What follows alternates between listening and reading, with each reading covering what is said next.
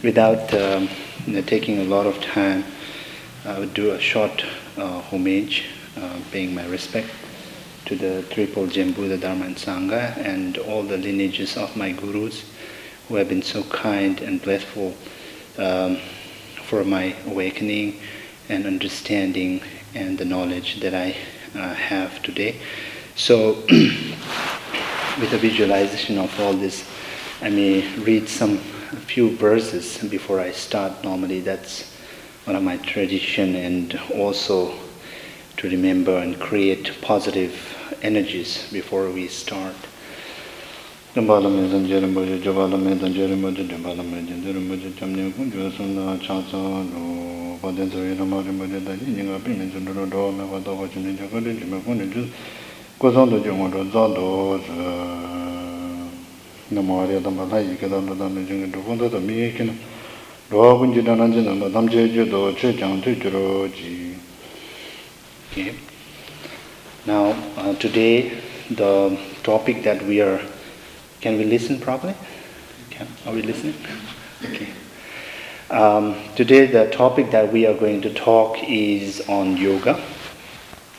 So before we start the actual practice, we should understand what yoga really means, what uh, yoga, how it was founded, and over the thousand years, how it has been like helping people, what are the causes of uh, this yoga, and how we have to apply into day-to-day life, what are the effects, and uh, why the yoga was formed, and so on. So with this understanding, if we practice yoga, then we have this complete understanding of the yoga, and uh, we also understand what sort of yoga we are uh, doing it at present and how it will affect and what are the ultimate goal of yoga. So uh, with this understanding if we practice um, it makes more sense it's more convincing for oneself that I am on a right track and this is the place what I am doing it, or this is the practice what I am doing it. So uh, rather than just taking it as a physical exercise, uh, we, if we understand the actual meaning of yoga from the depth and then do the exercise, I think it makes better sense. So, yoga literally means union or to connect or to merge. So, what do you mean by like merging or connecting? Here, yoga means to connect with the inner self. It is more to understand um, ourself from the deeper level. And when we understand from deeper level who we are, then we understand the whole world, the whole universe, because we are the microcosm of the universe, and universe is the macrocosm of self. So that is the purpose of life. Of course, the health, physical health, mental peace are also part of life. But since we have taken a lots of life after life, so many chains, immense, uncountable. What is the real purpose of life? And the real purpose of life is to understand oneself. In the sutras of the Veda, it mentions tattvamas, that means you are that. Literally, it means you are that, which means you are the pure consciousness. You are the Brahman. This may sound more like a religious teaching, but it is not. It is more of a science. There are religious aspects as well, but when we are talking about the uh, uh, about the union or the yoga union towards our own self, that means we understanding who we are. So literally, yoga means to union.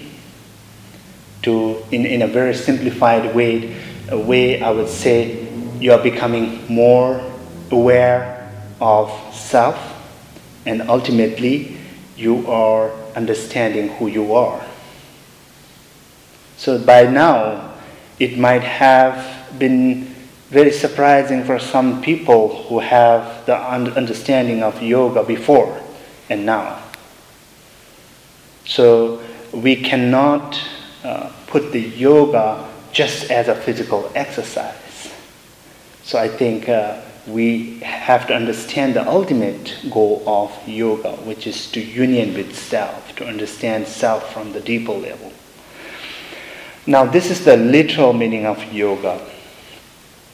The yoga, whole yoga um, practice, it all appeared, starts from uh, the Veda. It's a part of Veda.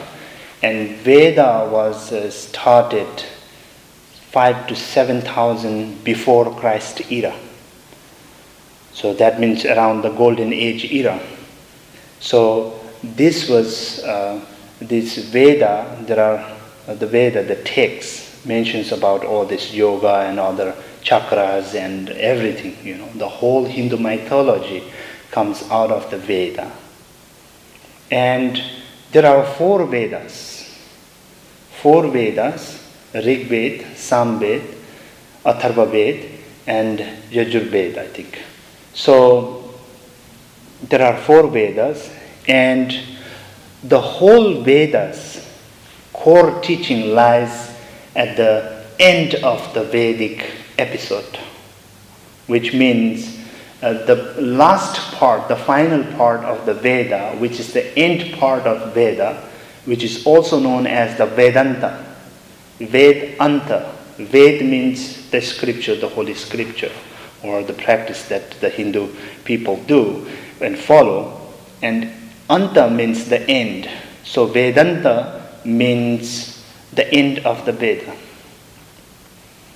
So in that Vedanta, the Vedanta was described over a period of time by the masters to the disciple, masters to the disciple.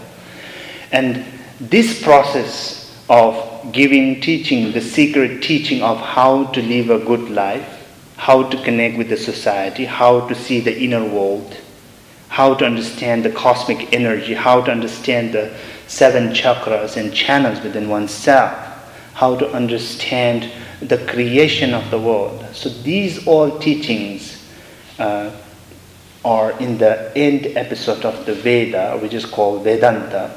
And the process of giving uh, from teacher to disciple, teacher to disciple, over and over, uh, this is called the Upanishad.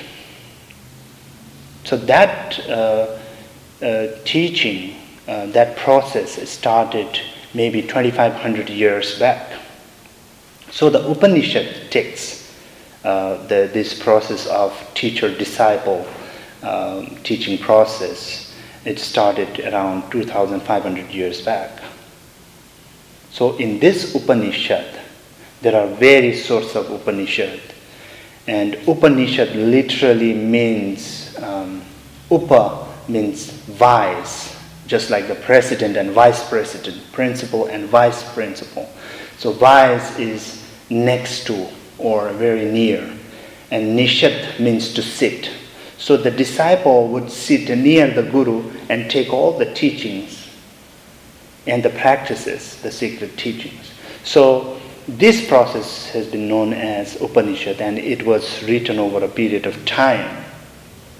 So there are various sorts of Upanishads. And among this Upanishad, there is called Yoga Tattva Upanishad, which talks about all the yogas. Whatever yoga that the Hindu mythology or the Hindu practitioners does it, it lies in that Yoga Tattva Upanishad. Yoga Tattva means yoga is union, Tattva is element. Upanishad is getting uh, from the teacher while you are sitting next to him. So that means you get all the secret teaching of yoga uh, elements. And in that yoga element Upanishad or that text, uh, there are four types of yoga. The first one is uh, mantra yoga, where, where a disciple would chant, and with that sound of different mantra chanting, it somehow creates different vibration where it tends to activate those uh, central energy channels within oneself and also activate the seven chakras. So, in uh, various different ways, uh, a person gets more aware and more understandable in, um, in the conscious level, I would say, or in the intellectual level. And when a person is um, more deeper into the conscious level, there is a possibility of broad thinking, greater instinct, which is called the Kundalini Yoga. Appearing or generating of the instinct itself is the Kundalini Yoga. There is no such thing called two serpents or the snakes just uh, going around all the seven chakras that you might have seen. It's a symbol symbol of kundalini it's not a serpent it's your energy which is like more like male energy and female energy in the taoism they have yin and yang sort of like that of um, uh, energy uh, how you deal with and activate the seven chakras now the first uh, yoga uh, that was um, um, let me remind you the first yoga that I have said was mantra yoga, which has to do with the mantra chantings and activate the chakra. The second one is Laya yoga, and Laya yoga is also known as the Kundalini yoga. The third one is Hatha yoga, and you might have heard about the Hatha yoga. Uh, this Hatha yoga was introduced uh, around 1890s by the Swami Vivekananda, uh, who came from Calcutta, India where I used to stay, so uh, the same state. Um, so he, when he came to West, he introduced, and uh, it's very good that he came to Chicago and he expressed all these things. So we are somewhere like in the point. and the Hinduism like really flourished uh, after coming to the uh, the Swami Vivekananda in 1890s in Chicago where they were having a lot of like uh, uh, like multi-religious conference or something where he expressed all these things and later on uh, he also introduced the hatha yoga so when we talk about the hatha yoga i just wanted to give these tips so that we are in illinois and it's great that after like maybe 100 and plus years like we are talking about the hatha yoga once again and remembering who brought this back in like uh, in that time to US. So Hatha Yoga really deals with the, the physical exercises. And there is another, uh, the fourth yoga, which is called Raja Yoga. Raja Yoga is considered the king of all the yogas. And the practice that we are going to do is the core of this Raja Yoga. We are not doing Hatha Yoga, we are not doing Mantra Yoga, we are not doing Kundalini Yoga. But of course, if we understand the Patanjali Yoga, that is the core teaching of the Raja Yoga, and among these four yogas, the Raja Yoga is the supreme. That's called Royal Yoga or the King Yoga, King of all the yogas. So now, when we uh, um, have to go through this. Um, Raja Yoga, and the essence lies in the Patanjali Yoga. And uh, this Patanjali was a great uh, master who introduced this, uh, the, the core essence of the Raja Yoga, which even today uh, in back in India, like a lot of people are following it. So this Patanjali Yoga, this Patanjali Yoga started around uh, 200 years before Christ era. So around the Buddha's time, I think, just right after the Buddha's time, 2,400 years about. So in this, they have four texts, and eight practices, eight limb practice or eightfold practices, just just like in Buddhism we have.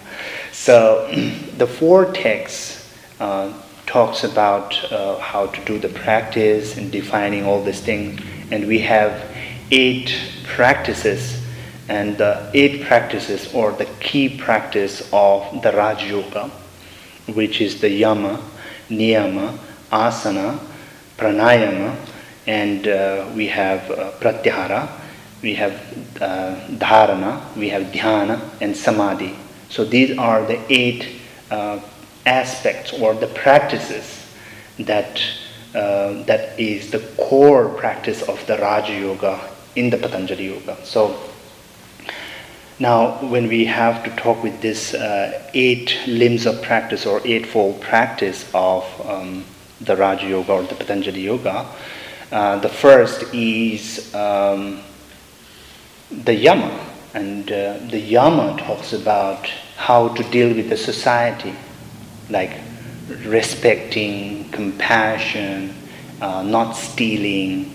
Uh, it's, just like uh, sort of like seven sins that you don't have to do in Christian um, philosophy. So something like that. Uh, but it the whole uh, thing of the yama practice is non-violence and not being too possessive um, and austerity and celibacy and all these things. So uh, the first is the yama, yama practice, and then the second one is the niyama. Niyama is now the practice is not the uh, not concentrated on the objects, but it's more subject, you know, like more subjective. So cleanliness and tidiness of the body, and uh, having good behavior, um, and uh, these things like and uh, the practices, all this matters subjectively. So it's on under the uh, under the practice of niyama. It is more how to deal with oneself, you know, like how to deal with the body and speech and so on. Then there is another uh, practice. The third one is the asana now, here comes the asana, is the postures that you see in the yoga centers. That's the asana. Now, in the asanas, uh, there is a Hindu mythology uh, which talks uh, once uh, the Lord Shiva's wife or the consort who was Parvati. Parvati asked Lord Shiva that how many asanas are there in, in, the, in the yoga? And he says, there are 8,400,000 postures, asanas. And then she was really shocked. And he says, How come 8,400,000? He says, Asana is exactly uh, like, um, there, he said, like, there are 8,400,000 species, you know, the living species. So every species has one asana. So you might have seen like people uh, doing like this. It's like makara asana, which is called crocodile posture, you know. And then like there is like shavasana, which is called dead body asanas. It's mm-hmm. just like a person that like the dead body, you know, lying down on his back. So these like 8400,000 species. So we have 8400,000 um, asanas.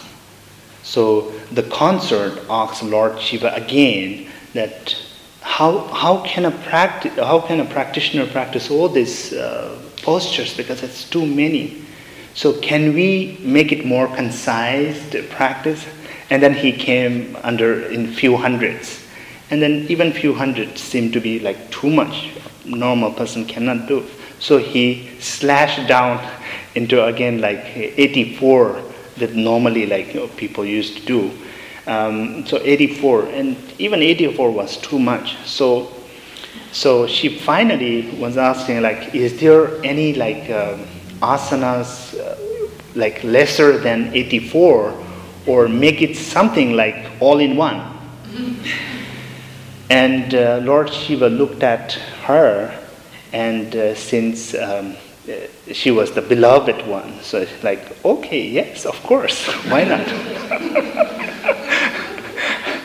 we can make it to one, like one for all. And that is the Siddha Asana, which is called the blessing asana or the posture, which where a person sits like this, the right on the and in between of the thigh and the calf, ankle to ankle, heel to heel. So this is called the Siddha Asana. So he says, the Lord Shiva says, if you stay in the Siddha Asana, you are doing 84, it's equivalent to 8400,000 asanas. so, eh, general, generally, it doesn't make much sense because you see over the yoga centers, there are so many different postures for back, for neck, for I don't know, eyeballs or anything like that. So there are so many asanas, you know, even like the fingernails. So there are so many asanas. And how can that posture be like one for all? You know, how can that cover all the benefits? Now, over the period, uh, uh, like a long time, um, there has been a lot of uh, masters, the yogis, who have been doing this, and then they found that uh, with the, even with the scientific research, I guess, they found that uh, if a person stays in the Siddha Asana for three hours and 21 minutes without movement, the first Muladhara chakra from the below, which is next near the uh, genital organ, it starts activating. You know, one of my yoga master, he activated it, and he was telling it that to me, and um, he said the moment when it activates, uh, the first symptom is one will have a very gentle fragrance. You know, one can smell the fragrance without any flower, uh, without any incense or perfume. You know, you start to have that sense, and gradually, uh, we we can stay in that level for longer period. Then we overcome another we, we activate the second chakra and then third chakra and then the fourth chakra. So because of that, you might have heard like the yogis staying still for long, long period. So it's something like um, heating up a car, you know, to move on. So in the winters, you have to heat the car for a certain period of time. Then you can move on. So similarly, if a yogi starts uh, doing the meditation and sitting in that posture, trying to charge himself, uh, and then move on to the life, then it makes a greater, how you say, impact uh, to self and to the society. So therefore, still meditation uh, means a lot, even in uh, back in India or scientifically. Now uh, we have talked about yama, niyama, then we're talking about the third one, which is called the uh, uh, asana. So this all came related with the asana. I'm going to summarize it once again before I wrap up and we have question answer session. So even though uh, this sounds really complicated, and when I wrap up, it makes a sense. And uh, uh, why I'm telling all these things, going all like uh, with this old series is because I want you all to understand what yoga really means. So please don't limit it. Yoga is just asanas. So we are talking all these things I've been talking is yoga, you know. So the yama is also yoga, niyama is also yoga. So so um, dealing how to deal with the society becomes a yoga part of yoga, you know. So how to deal with oneself becomes a part of yoga. Then then asana also becomes a yoga. And then the fourth one is the pranayama. The pranayama is prana means breath or life. Literally, it means life. But of course, the breath is life. Once the breath is gone, stopped, that means you are dead. Right? Uh, so, in that way, um, the prana is very important Now, let me give you some, uh, uh, some understanding on the prana. We all uh, tend to do exercise, physical exercise, and then nutrition, diet, and all this. You know, it pops up every now and then in the internet. Like the moment you click, there is like a big size man, and then go before and after. You know, and I don't know. Like for me, I think I was before and after was like this. so the other way around. So anyway, um, so the thing is, um, the pranayama, we tend to give a lot of attention to the physical body, which is gross. We tend to give a lot of attention to the uh, food and nutrition, which is also gross. Now, a little bit subtle is we don't take care of the water. We don't take water. Instead of water, we go for uh, coffee. Starbucks.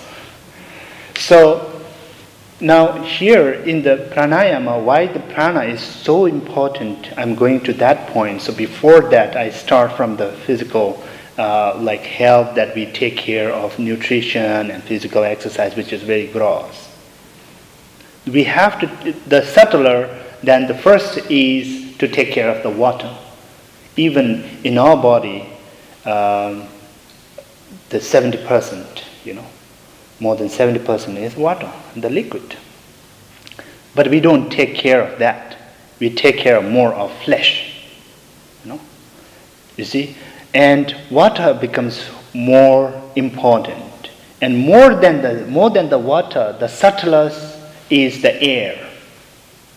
And if you see how important food, water, and air, the air is the most important. Let me give you an example. A person cannot die without food.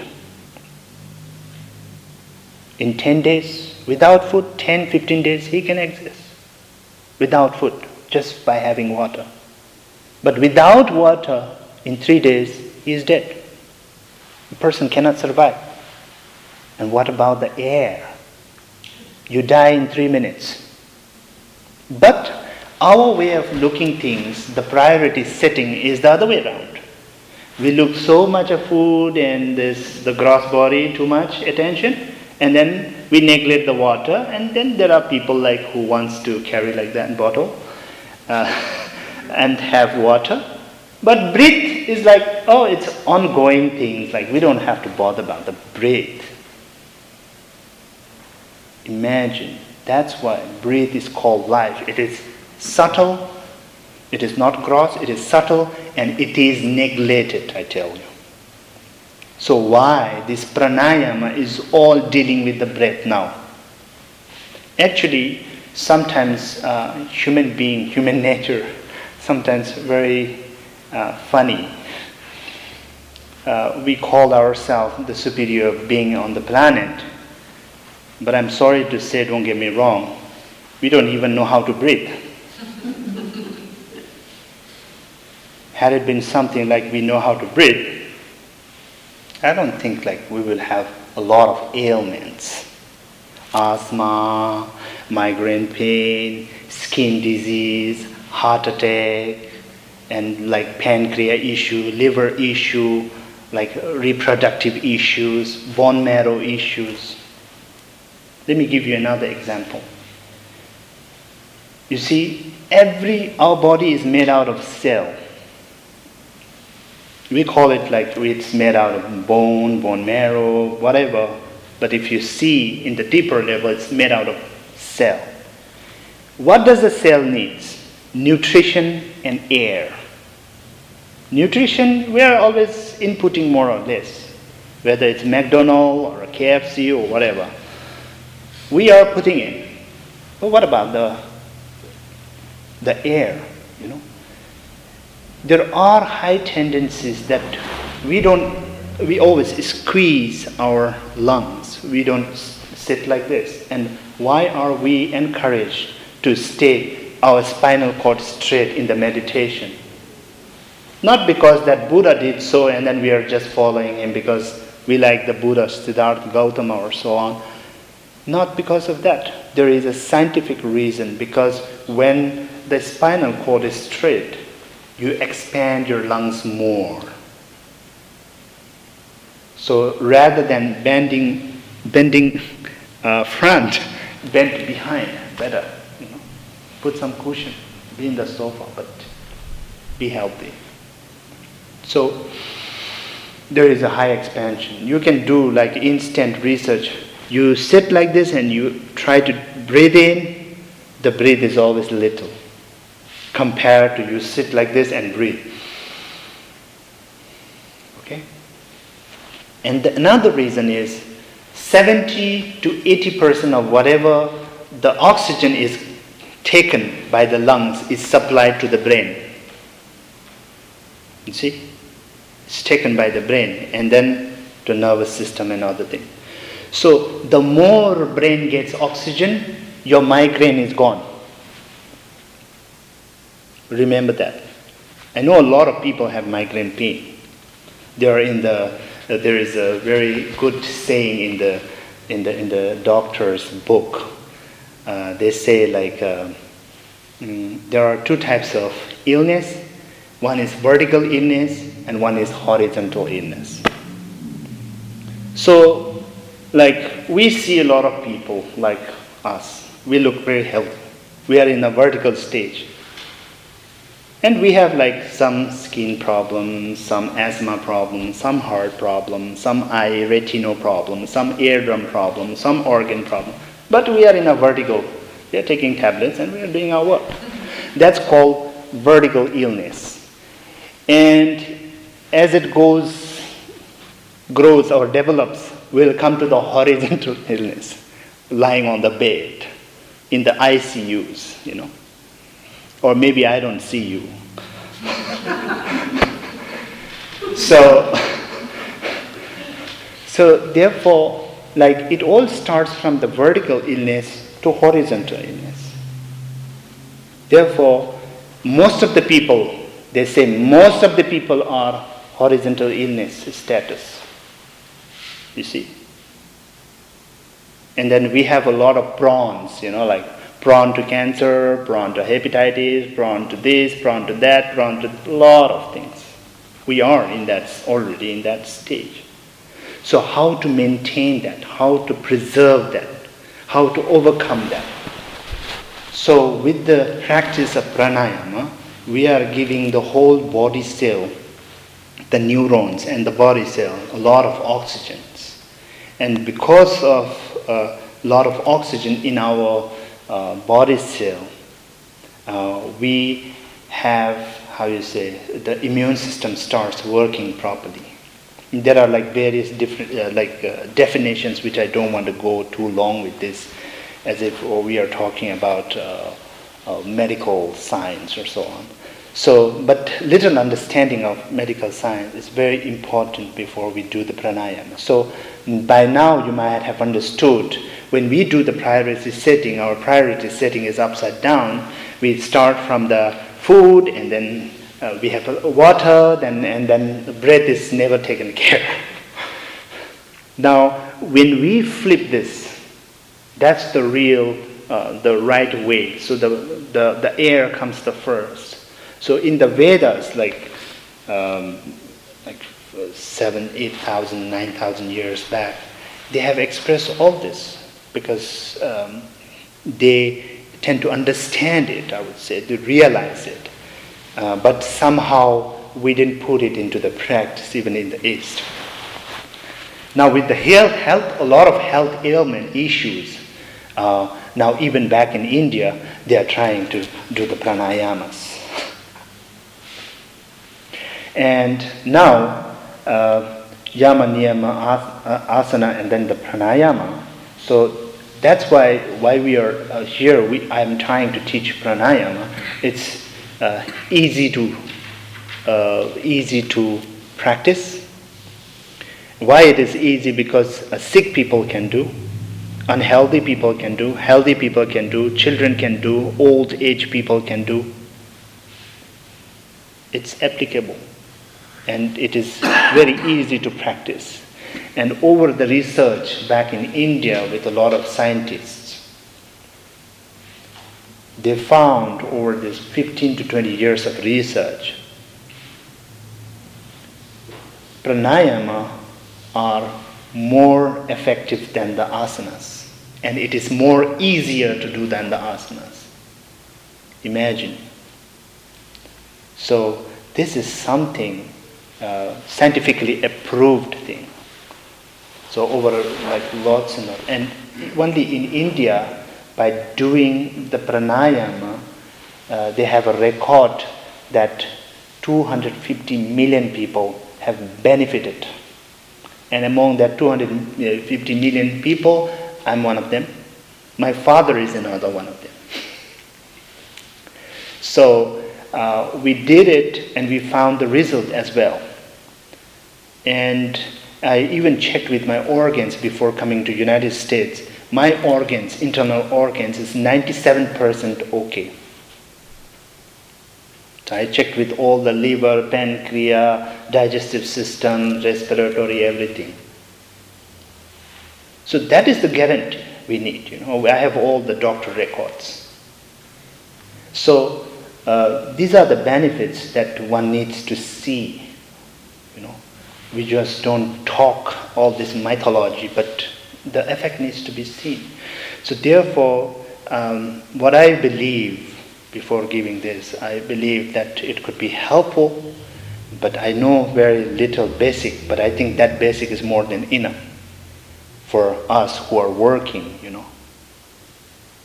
And this could really like uh, bring changes into life, the attitude, and so on. And it will also help uh, the person build concentration, and it will also self-discipline over the period of time.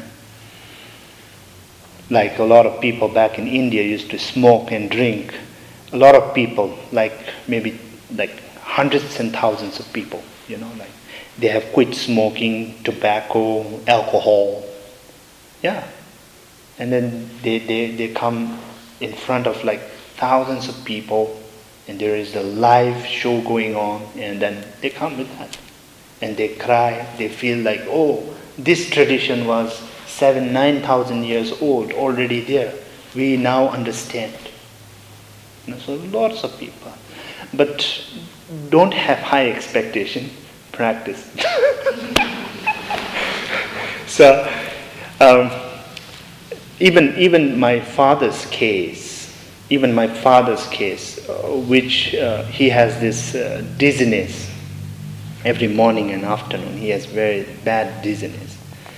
Uh, are like various doctors have various ideas. He did Chinese medicine, acupuncture, even even the herbal Tibetan medicine, uh, the the antibiotic medicines. He went to optical to see whether it's the eye problem. So he continued for like 15 to 20 years, taking pills, like two, three years, this practice, that practice, this clinic, that clinic. So he spent a lot of time, money, energy into that.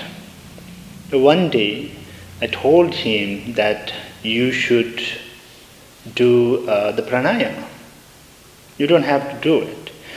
Uh, you, you don't have to like uh, do it for the whole rest of your life. Just do it for three months, I told him.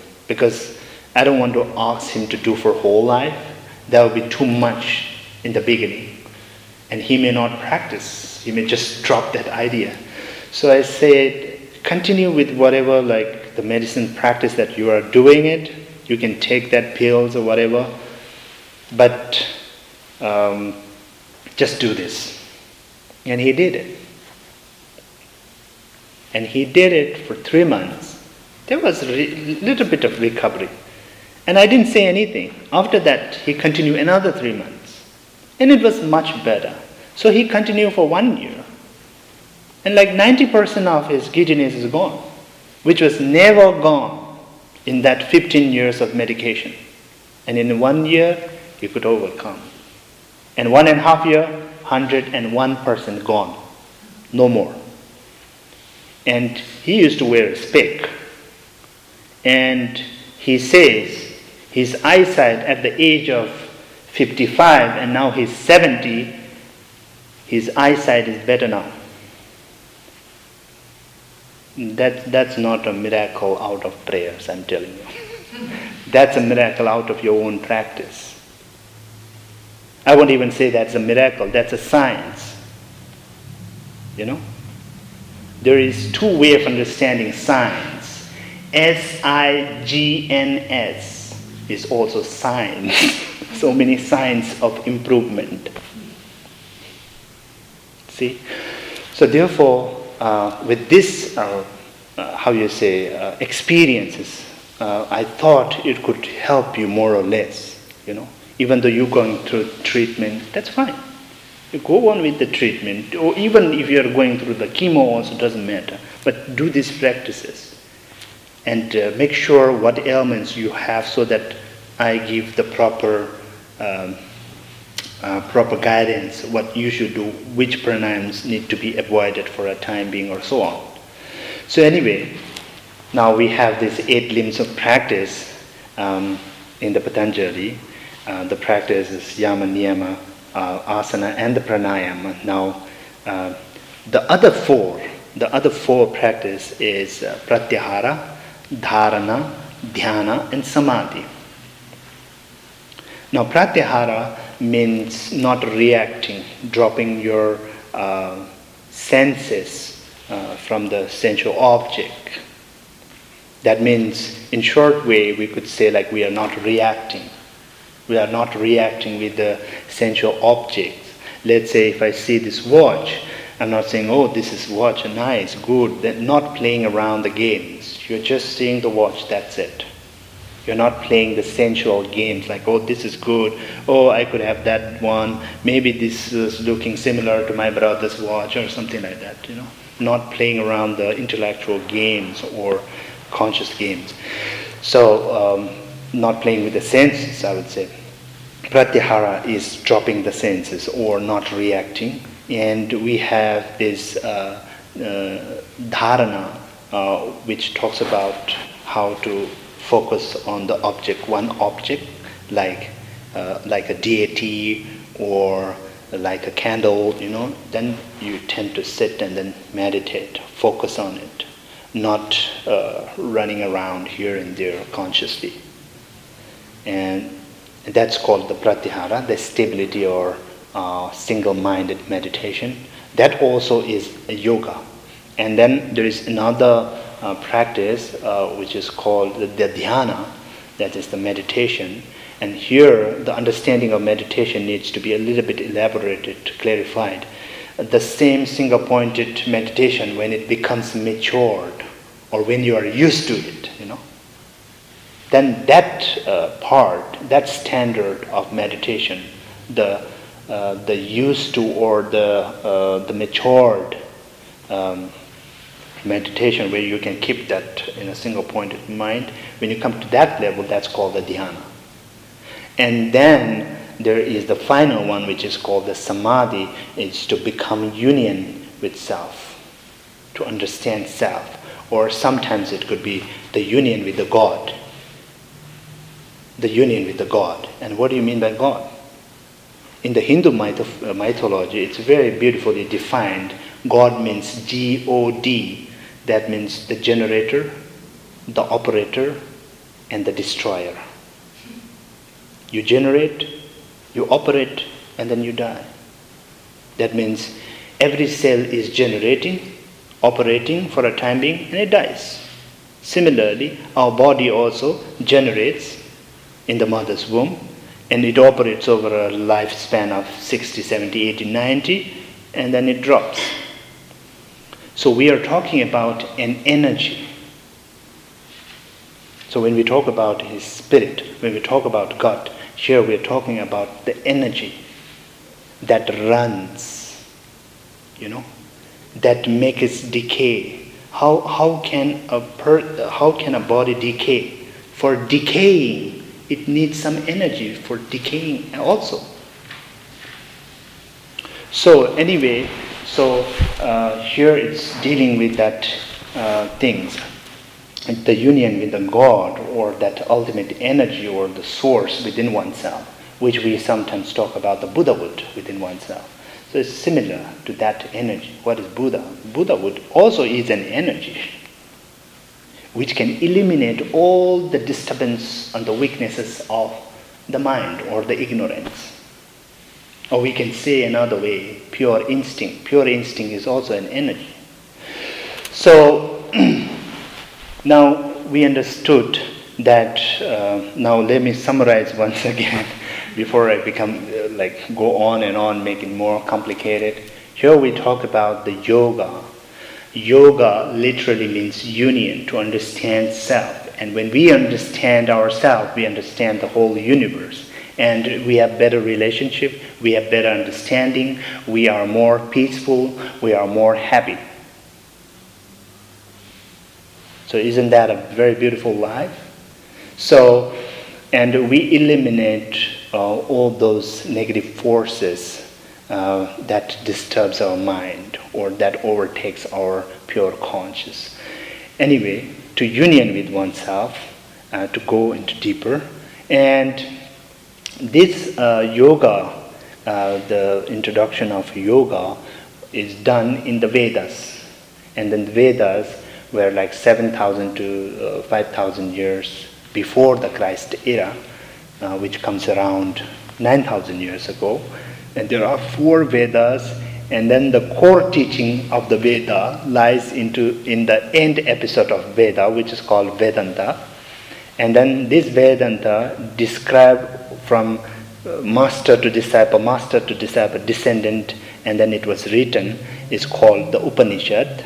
And in the Upanishad, there are various types of Upanishad, and among that Upanishad, there is a Upanishad called Yoga Tattva Upanishad, Union Element um, uh, uh, Upanishad, where all the yogas are mentioned. And there are four types of yoga mantra yoga, laya yoga, um, uh, uh, this um, mm, Raja Yoga is the highest of it. Uh, yeah, we have Hatha Yoga. Thank you. This is called mindfulness. so we have this Hatha Yoga, and um, the Raja Yoga is the king of all the yogas, and the core teaching of the Raja Yoga is mentioned by the Patanjali Yoga, uh, in the Patanjali Yoga Sutra, I would say, the text. And in the Patanjali Yoga Sutra, uh, there are four texts and four practice. I would say four, no, four uh, texts and eight limbs practice. And among that eight limb practice, which is yama, niyama, um, asana, um, pranayama, and then pratyahara, dharana, uh, dhyana, and uh, the samadhi. The four uh, limbs practice, the first four, which is yama, niyama, um, um, asana, and the pranayama, is the initial level of practice. Remember this. It is to condition oneself. It is to make the foundation so that the person can do the four other yanas, uh, yogas which is pratyahara, dhyana, and so on. You see? So the ultimate goal is to come to the samadhi. Remember, the samadhi is the ultimate point of the yoga practice. And here, samadhi means to union with self. You got it? So, on the way to, uh, to get union, uh, we, on the way to get union, to self, on that process, on the way we get health, physical health, we get mental peace, and then union is the spirituality. And always remember, these are the three phases that we have to go. We need physical health, mental peace, and then only there is a possibility of spirituality. Otherwise, spirituality seems a funny game. No one likes it. So, even those bombers in Boston, if you talk and preach, they're going to hit you back, I tell you. No, because there is no mental peace.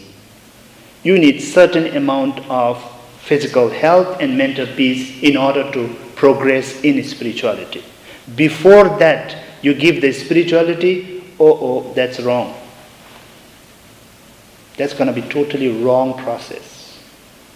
So, physical health, and then mental peace, and then the spiritual growth. There is a possibility. And as you see these eight limbs, the first they're talking about asana, pranayama, to have a good body and then the good mind, you know, mental peace, and then some sort of good relationship with oneself and the society where yama and niyama talk. And then one day there is a possibility of dhyana, dharana, and then the samadhi. Am I clear with that? Now, with this understanding now, if we practice, then I think even those coming from the Christian background, Muslim background, everyone can do yoga. Because the ultimate is to connect with the God or Allah or the Buddhahood, whatsoever. So to connect with self, to discipline oneself with the society, oneself, and uh, have good, good health, uh, good uh, mental uh, health as well. Everyone needs, despite any religion or non-believers. It doesn't matter. It's a human right. It's a human nature, origin, I would say, to be happy and to be peaceful. No one would say that I want no peace, I want frustration, I love frustration. no one would say. I tell you whether this is a believer or non-believer, whether this come from this religion, that religion, doesn't matter. No one would say, I love cancer. I love hepatitis. I love AIDS, HIV. No one would say that. No one likes it. I love pain. No one would say that, whether it is physical or mental. So these things are, how you say, conditioned. You know, we, by doing the yoga practice, we are becoming more healthy and happy. And then maybe while chanting, we have less irritation. Maybe meditation, less irritation. Otherwise, no mental peace and no physical health, I think you go down. Your productivity goes down. So, before, so because of that, the four limb practice first kept first seriously. They kept first, uh, which is also related with the hatha yoga, the first four. And the, the second four is to more focus on the mind rather than body, speech, and uh, relationship around. So I think uh, it might have made a little bit uh, deeper understanding um, before coming to class. I don't know what expectation the yoga you might have, and now it's more like uh, quite different from what you might have understood. Am I right? It's making more deeper and broader understanding. So this is yoga. So don't expect like yoga is only like ah ah the the postures. So yoga is also the yama and niyama, where it talks about how to deal with the society. So how can that be a yoga? How can that be a union? You are united with the positive attitude. Isn't that a yoga? Now sort of like our attitude, honesty, maybe sort of like disconnected. So we are trying to connect with it. Isn't that a yoga? We're merging it. So I think um, our time is up. So we have like uh, one hour. This is a one-hour talk. So I'll give half an hour to make me understand how much you have understood. so thank you for giving this opportunity, and also thank you uh, that you came here. And whatever uh, the little merit that we have, let us uh, dedicate it And after the dedication, you can do the question answers. Is that okay? Okay, I'll do the dedication verse, and we have half an hour question answer.